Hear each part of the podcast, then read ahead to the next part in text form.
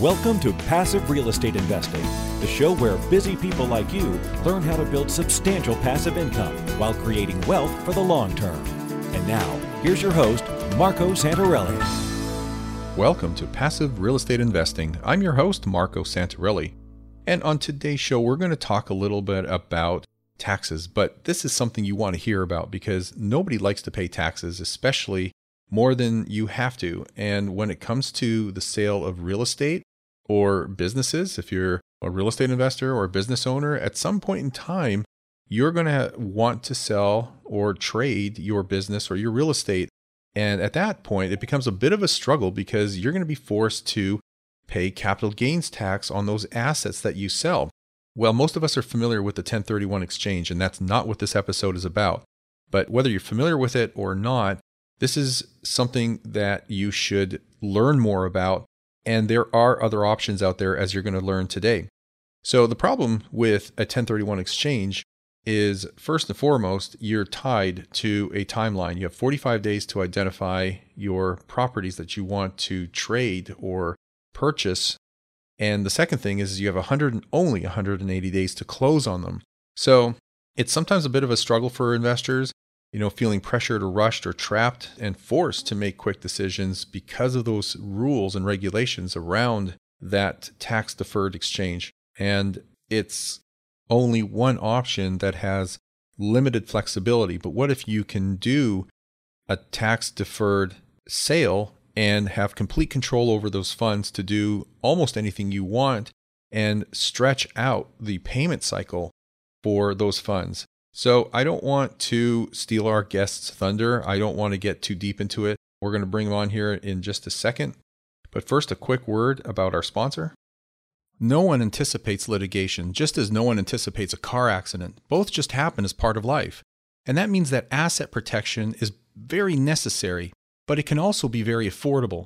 Corporate Direct has protected literally thousands of clients over 30 years. And Corporate Direct, I'm proud to say, is one of our new sponsors Corporate Direct is owned by author and attorney Garrett Sutton, who has written the bestsellers Loopholes of Real Estate and Start Your Own Corporation. And one thing I'll add is that Wyoming LLCs offer excellent asset protection, offer great privacy, and great value. Wyoming LLCs are excellent parents for your other asset holding LLCs that you have in other states. And that's exactly how I have my asset protection plan set up.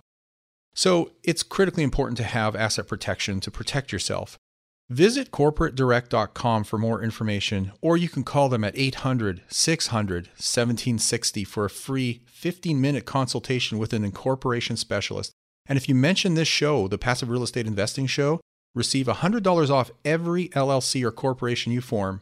Again, visit corporatedirect.com for more information, or call Corporate Direct at 800 600 1760 and mention this show. It's my pleasure to welcome Brett Swartz to the show. Brett is the president of Capital Gains Tax Solutions LLC, located in Sacramento, California.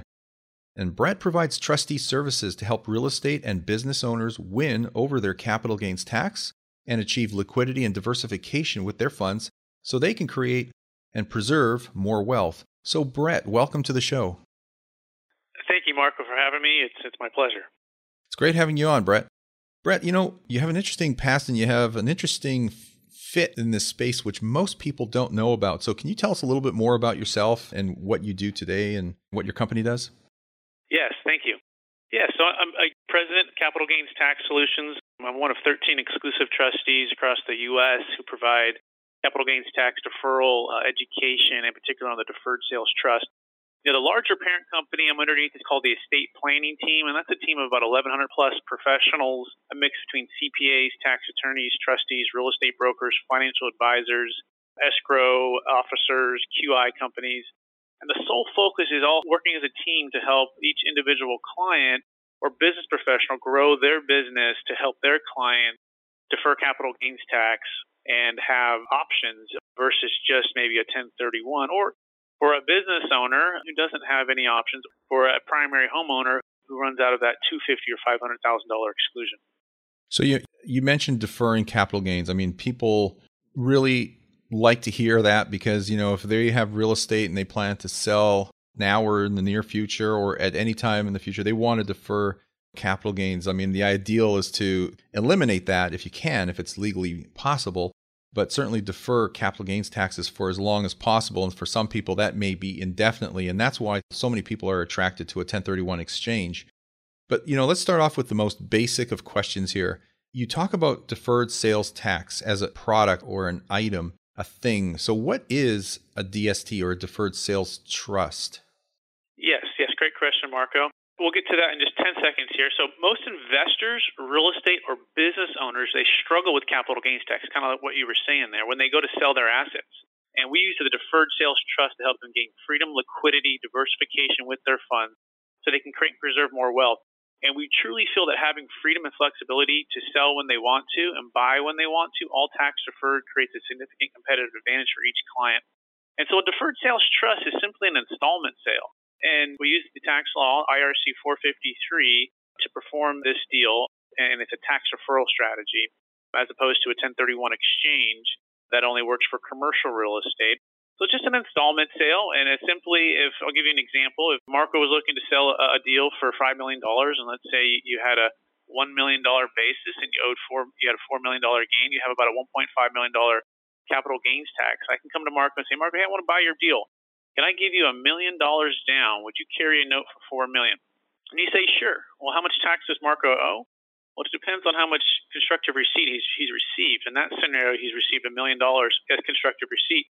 So he'd owe tax on that amount, typically about 30 to 40 percent, depending on how much depreciation recapture is, is built into that as well. Instead, if I came to Marco and said, Marco, hey, can I? I'll buy your deal. Can I give you zero down and you carry a note for five?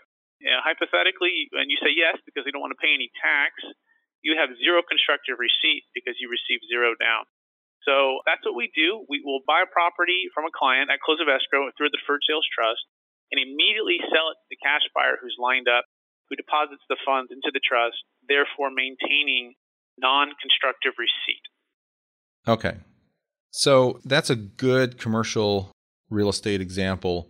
Can that be used for smaller investors that are working with one to four unit properties or have a smaller portfolio? Maybe someone is liquidating some properties and they're thinking about doing a 1031 exchange. Can you give Absolutely. us an example of how that would work for more of the, I hate to call them mom and pop investors, but the smaller investor? Absolutely. The, the beauty of the deferred sales trust is it works for primary homeowners, it works for business owners who are selling. And in fact, those are our probably two number one candidates that we feel the structure fits the best for because those folks have no option, again, if it's just a primary home or a business owner. Now, of course, a one to four unit investor can do a 1031 exchange as well, and it works the same way.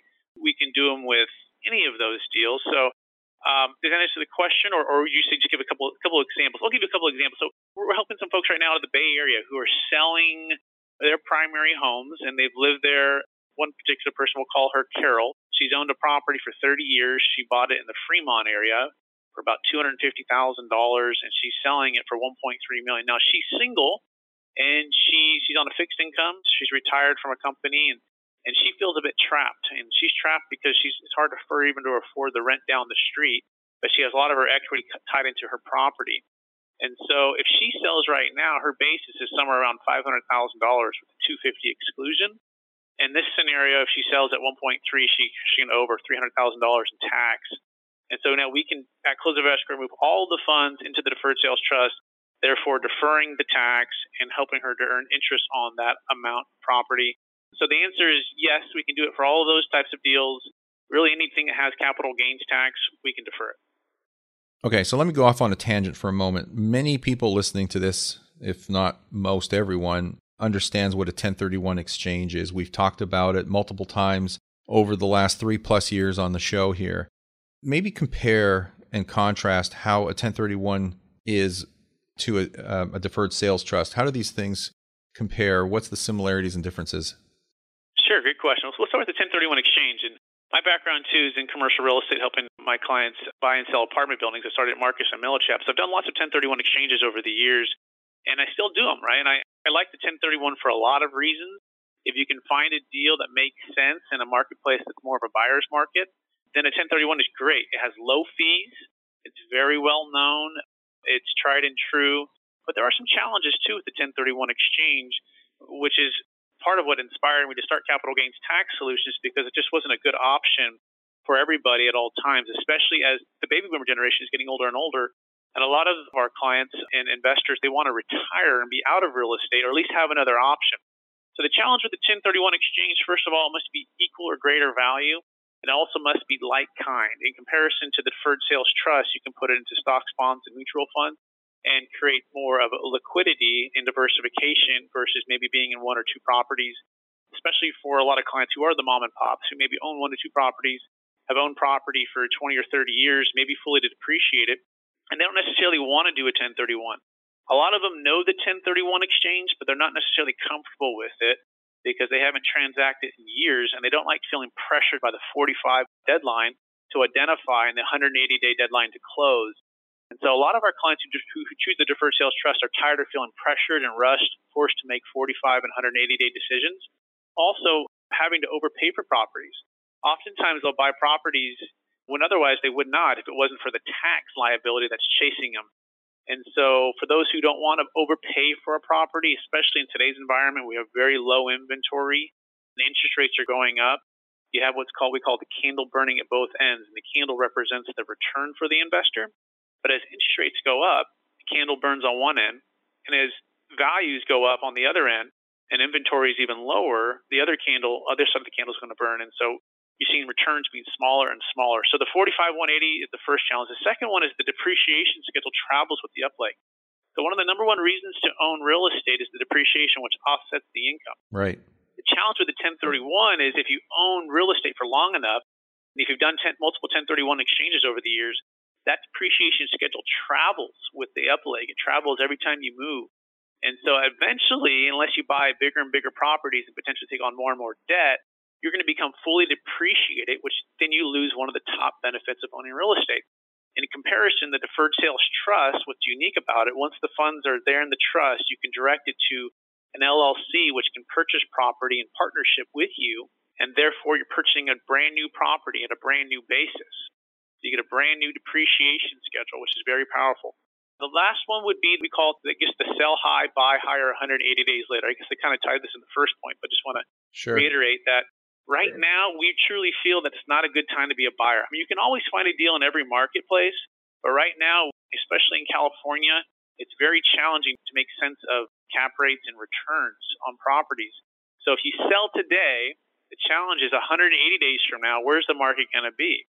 Again, the interest rates might be higher, coupled with values going up. So we call this the sell high today and buy higher 180 days later. And so the 1031 solves the tax deferral, which again is key here, but not the buy low, sell high problem. And our parents always taught us to sell high and buy low. 1031 is not friendly to our parents' advice here. Right. Yeah, that was a great comparison between the two. And so that begs the question when should one really use a 1031 over the deferred sales trust? Well, the beautiful part about the deferred sales trust structure is there's flexibility, meaning our client can go for a 1031. We can close the deferred sales trust at close of escrow or day 46 or day 181 of a failed 1031 exchange. So we encourage our clients to go look for deals and try to find deals. And if we can find you one, great, buy that deal if it makes sense. But if the seller starts to um, dig their heels in on repairs and deferred maintenance that you may or may not have known until you get into the deal, and they want to uh, not give a you know any kind of credit, at least you have a backup plan. Or if you can't find a deal big enough, you know, let's say you're selling a one million dollar deal and you find the perfect seven hundred thousand dollar property, and you have some extra boot left over. Well, we can we can take that boot and move it to the deferred sales trust. The one we think that's probably the most likely for the deferred sales trust candidates are those that just kind of just tired of the toilets, trash, and liability. They want to trade that for time travel and relaxation. Again, back to the baby boomers, some stats that are pretty eye opening are according to the American Bankers Association, about $17 trillion of assets were passed from one generation to the next in the next 20 years. And this is the largest generation in the history of the planet known as the baby boomers. And about 77 million are starting to retire in the U.S. alone. About 10,000 baby boomers will turn 65 every day. And again, they've made a lot of them have made their wealth, and a lot of them are looking for ways to be done with either their business that they're managing, whether it be their real estate that they're managing, and they want to pass it on to their kids, but they don't want to get hammered with the 30 to 40 percent of capital gains tax on their gain. And so for those who want liquidity, those who want retirement, those who want diversification, these are some of the best reasons to use a deferred sales trust. And the, the last one would be just to be able to time the market. Maybe for the more entrepreneurial investor who's looking just to buy low and sell high, we can sell and move the funds to the deferred sales trust and immediately direct them to that LLC to buy a deal the next day, day 181, or five years from now. And so we actually have had clients do that in the past where they sold their property at the peak in 07 and kind of felt like the market was pretty highly appreciated. They moved the funds into the deferred sales trust. Five years later, this particular client, he was able to buy the property he sold at 60 cents on the dollar when it was foreclosed on from the person who bought it. And so all tax deferred through this deferred sales trust partnership. And so that's the power of the deferred sales trust. So if there's an installment sale as part of the DST, the deferred sales trust, how often does that installment payment have to happen and who are the parties involved in that? I'm just trying to understand the components. Maybe if you can break down the parts of the deferred sales trust so people can better understand what that looks like at a 30,000 foot level. Absolutely. Great question. So, who are the parties involved and how is the structure kind of set up and how are the funds directed? So, there's original client who's selling the property, the seller. There's the third party trustee, which is my company, and the uh, client forms a deferred sales trust. And what happens is we're going to buy it from them for the price that they're planning on selling it to the buyer to begin with. This is a, this is a and paper transaction. Sorry to interrupt. This is a paper transaction. Yeah, we're going to do it. We're going to do it at close of escrow. Yeah, at close of escrow. This is um, this is all going to happen kind of a simultaneous close. So imagine you had a buyer lined up for a deal. We'll use a $1 million example. And let's use a, a buyer who has all cash, or he can have a loan too. And he's going to buy the property, and the seller is going to sell. Instead of sending the funds directly to the seller, and that way constructive receipt would be triggered, we're going to have the funds sent to the trust. And so it's all in one escrow, but it's like a simultaneous kind of closed. We're going to buy it from the seller for a million, the trust, and we're going to immediately sell it to the cash buyer. So the funds are going to be sitting there. So there's kind of three parties. There's the buyer, there's the tax attorney, I guess, who's forming the structure. I guess he'd be the fourth one. There's the financial advisor, there's the seller, and there's the trustee. I guess there'd be five there. But once the buyer buys the deal, he buys it the same way he would have before. He takes title the same way he would, he's gone. So after the dust settles, the funds are sitting in the trust. The trustee, my company, we're overseeing it. We're making sure that the funds are invested based upon the client's intent for risk tolerance. They fill out a risk tolerance questionnaire. And based upon that, that's how the funds are invested by the financial advisor. And the trustee oversees that. The note typically is structured in a 10 year term, although they can cash out if they want to earlier and pay the tax or they can just set the note term for a shorter period of time. At the end of the term, they can renew for another period of time. So typically our notes are for 10 years, but at the end of 10, they can renew for another 10, renew for another 10, and pass it on to their kids, all tax deferred until they take constructive receipt of the principal balance. The interest rates are based upon, again, their risk tolerance. Most of our notes pay or earn eight, but pay six and a half after fees to the client.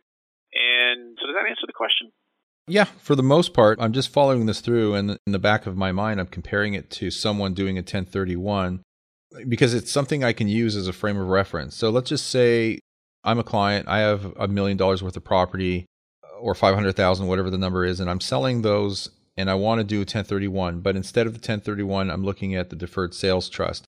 So we close escrow, funds go to the trust, my trust, and now I'm looking for replacement properties because I want to build up my portfolio. So I'm looking to leverage up. I don't have any limitation on the time it takes for me to identify those properties or close on those properties. Although, I guess technically speaking, we have 10 years because the note is written for 10 years. So, what happens over the next unidentified period of time, whether it's a month, six months, or a year? What is happening while I'm out there looking for the next deal or the next set of properties to acquire with the funds that I just received in the trust from the sale of my previous properties? Good question. First thing to understand is this is not a 1031 exchange. Right, this is a deferred sales trust. So the 1031 is based upon Section 1031 of the, of the IRS tax code versus IRC 453. So there's separate tax codes here, which is installment note. Right. So we do not have to abide any of the timing or the identification process. and so we can buy when, whenever we want. So when the funds are sitting in the trust, they're invested based upon where the client wants the funds, based upon the risk tolerance questionnaire, and they're invested in stocks, bonds, mutual funds of their choosing. And it can be a very conservative portfolio. It can be more aggressive, but generally speaking, it's a pretty conservative portfolio that's giving them a return on the total amount. The next day, they can find a deal and they can direct up to 80% of the funds to a LLC to go buy a piece of real estate, all tax deferred. They structure it a 90 10 split, generally speaking, or an 80 20 split as a partnership. And they own the property, they add the value. Great, they go to sell it. They send the original amount back to the trust that was partnered with them, plus the upside return. And the rest of it, the 90% or the 80%, goes back to the original investor, or he can do another deferred sales trust with that and defer his gain on that property. So does that answer the question? Hopefully it does. Yeah. So I have two questions based on what you just said. So the 10% or the 20% that has to stay, I think you said in the trust? Yes. Why is that? 20%, right. Yeah, I didn't catch that. Yeah, we have to maintain the integrity of the trust. Um, in order to do that, we need to have a reserve in the trust to service the note. So this is an installment note. So it is a contract that's going to pay back the client over a period of time the amount they agreed to in the beginning. So, and again, they can renew that at any point. and as long as they don't take principal balance, they don't owe the capital gains tax. But in order to make sure we're going to service the note properly, the tax attorney and the way we structure it, we maintain basically at least 20% liquidity or diversification inside the fund versus it being tied into a business or real estate Right. in order to make sure that we're able to service the note. Got it. Okay. And so, me as the client, in other words, the beneficiary of that trust, I'm getting monthly or quarterly payments from the trust through that note? Correct. You kind of become the lender. And so Yeah. you move from seller to lender, right? So just like if you owned a piece of property and you have a bank who's kind of your partner or lender on the deal, you have to send them you Right. have to send them a return based upon what the note states. So that's what they become. They become the lender, and the deferred sales trust owes them a certain return based upon what was set up, what was agreed upon in the beginning. Got it. Okay. And so those payments from the note that I'm receiving from my trust, are those interest only or is that an amortized payment where it's principal and interest? Totally flexible. Totally Okay. flexible. So lot of our clients will just take interest only, right? And they'll say, hey, whatever it produces after the fees, just pay me. That's fine. Okay. Some say, you know what? I don't actually need the income or want the income. Let's just let it compound on top of itself. Because if I take the income now, I'm going to owe ordinary income tax, right? And it could increase my tax bracket. So DST 2.0 would be for those who would say, you know, I don't need the income. Let it just compound. Let it just build up. And maybe in another couple of years, I can start drawing on that. And so totally, totally flexible. Right. Okay. So this is interesting. Now, some people might be thinking, you know, this might sound a little too good to be true, and the reality is is that most people haven't heard about this, and some people have, and they're just not familiar with how it works or the the inner workings of how to implement it. But I mean, what would you say to someone who says or asks you the question, is this something that's legal? Yes, great questions. How do we know it's legal, and how do you know your funds are protected? And it sounds too good to be true. So let's talk about all three of those that are usually a common group that we get asked. So how do we know it's legal? First of all, it's IRC 453. It's just an installment sale. Many of your clients probably know what a seller carryback deal is, or, if they don't, their CPAs definitely do. And this goes back to the 1920s, so this is tried and true tax law. In comparison to the 1031 exchange, it only goes back to really the 80s when it starts to really become popular and people knew about it. And you may have known the Trump tax plan that was recently passed, they threatened to take away the 1031 exchange, and they did limit it on some things. And who's to say another administration doesn't come in and take it away? So the good news is, is we're not a 1031, we're IRC 453. The second thing is the Deferred Sales Trust, which is just a made up name, proprietary, and it's with the estate planning team, and that's how we offer it. But it, we've been doing it for 22 years collectively. Over 14 IRS audits, or 13 random IRS DST audits that have taken place. All no change audits, not one single issue. There was a formal review in 08 big review by the IRS. They really uh, dug into the structure and the clients and everything. Same thing, not one single issue. Also has been reviewed by FINRA, reviewed by national tax law firms as well. There's audit defense built into every deal. If for any reason, if you are audited with the deferred sales trust, our tax attorneys will defend at no additional charge for the life of the trust. So our tax attorney staying behind the structure. How do you know your funds are protected? Let's answer that one. Well, first of all, you have 24 7 access to view the funds. They're also what's called a DACA account protection. It's a fancy way of saying extra protected. The funds are held at some of the largest banks in the world TD Ameritrade, Bank of New York Mellon, Charles Schwab. And the key thing is the funds only move with the client's signature, the lender's signature in this scenario. The trustee, I cannot take the funds, I can't move the funds, I can view the funds, and my job is to oversee and ensure that the financial advisor is doing a great job managing the funds based upon the note and or the piece of real estate or business that the, client has chose to direct the funds to is performing as well. Sound good to be true, and we always say, hey, just get to know us. You know, consider our track record over 2,000 cases closed in 22 years.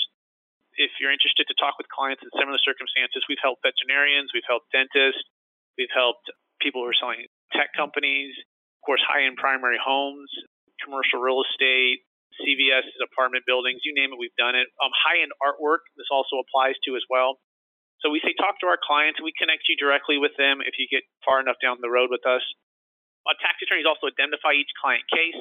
But more than all of that, we encourage you and we actually want each individual client's legal counsel and CPA to sign our non disclosure agreement, review the DST structure, and give their blessing before moving forward. We really see our role as the guide or a better way to put it is we're kind of like the nurse who's checking you into the brain surgeon.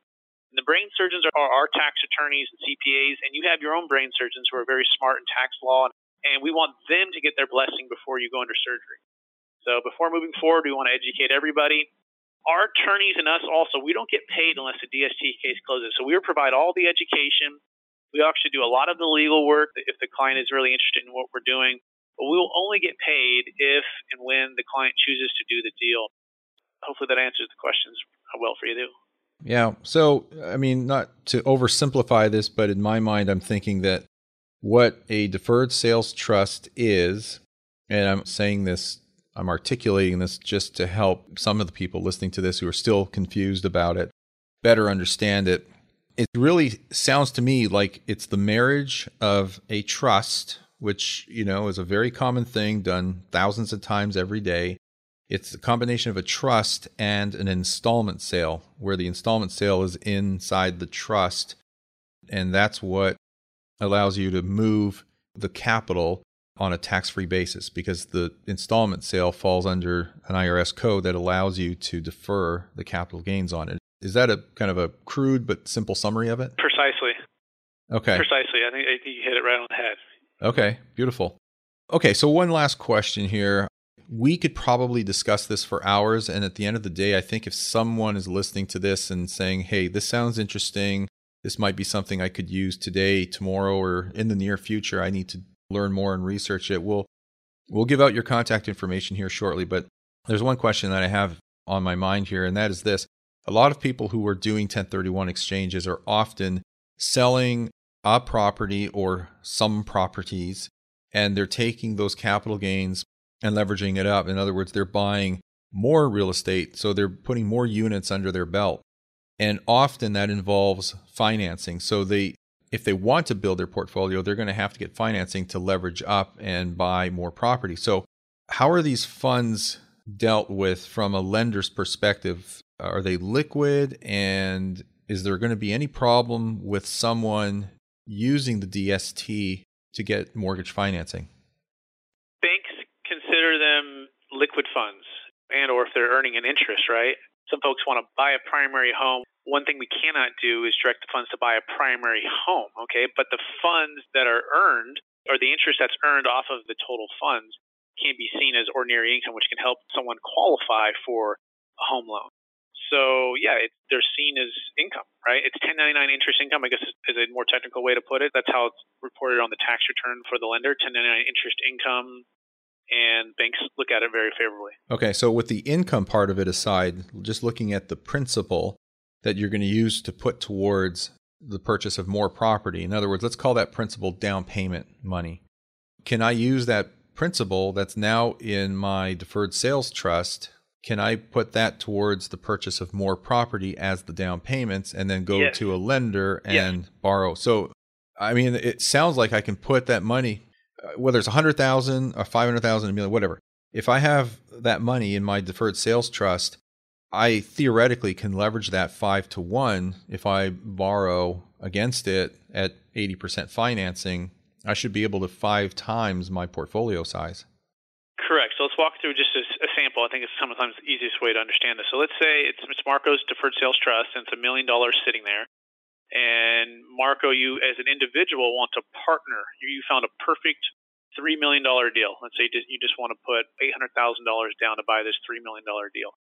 What can you do? Well, you can go find that $800,000 from a friend or from Brett or from Joe or Jill or whoever, or you can just decide to partner with your trust and so you partner with your trust, and you typically a lot of our clients will do a 90 10 split 90% to Marco as an individual who's the managing member of this LLC who's owning the property. And Marco, you're doing all the sweat equity, you are adding the value, and you're simply partnering with your trust. So you direct the trust, and the trustee, I overlook the investment. I say, okay, does this look good? Okay, it looks like a decent return and a, pretty uh, solid investment the $800,000 will be sent to the LLC that you're the managing member of, and you buy that piece of property. And you, Marco, as an individual, may put zero in, even though it's a 90 10 split with the trust. You may put zero in, and the down payment is just coming from a partner. So I guess the question would be to you for the banks you go to now, how are you getting financing and how are you structuring the deals? And in this scenario, the deferred sales trust just becomes another partner with you. So for those investors or listeners on the call who say, look, you know what? Real estate, I can't do it full time. I actually want to partner with, with a Marco or partner with other syndication groups. We can direct the funds to their deals in the same way. It doesn't have to be Marco as an individual doing this. It could be a professional partner that you like and trust, and you want to direct the funds to them as well. Does that answer the question there? Yes. So good. Well, we've been going 32 minutes here. I think we can probably wrap this up. And the reason I say that is because I could probably ask you another 10, 20 questions and we would go very long. But I think at the end of the day, someone who's listening to this and saying, hey, this is a good option for me, again, now or in the future, they can certainly educate themselves on it and learn about it. This is not something new, it's been around for a long, long time. You've got a company, you've been doing this for many years. You talk about this all over the country and educate people all the time. So there's a lot more information to be gathered. So this is just good as a primer, or maybe it's better than a primer. Is there anything else that you'd like to share about the deferred sales trust that I haven't asked you about?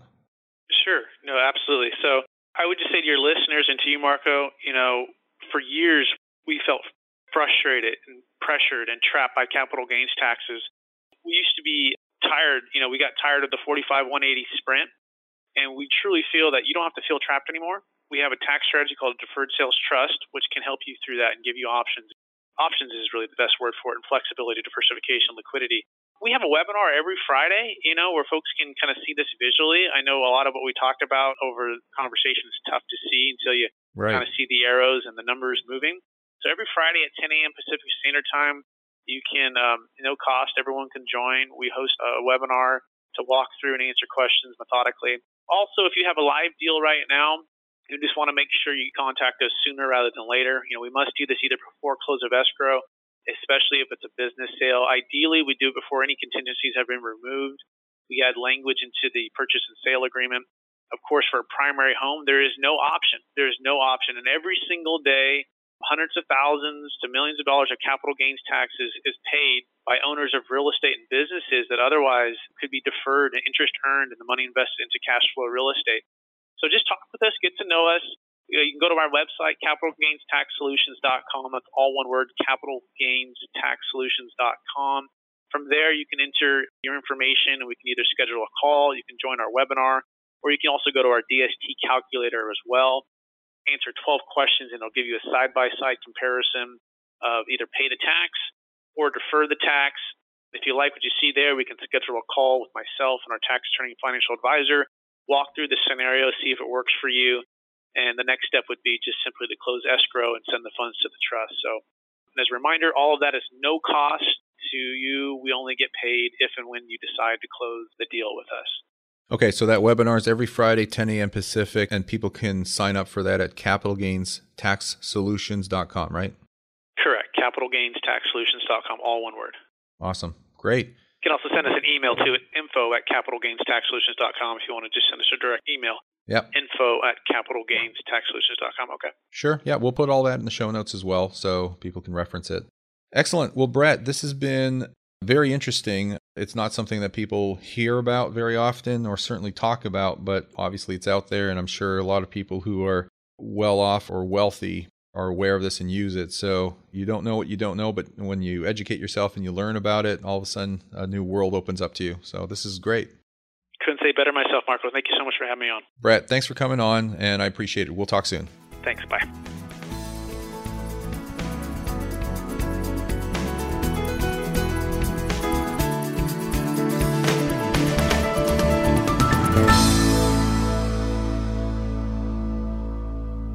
Are you on track to achieve your financial goals? Income producing real estate is the most historically proven way to accumulate wealth and has created more financial freedom than any other means.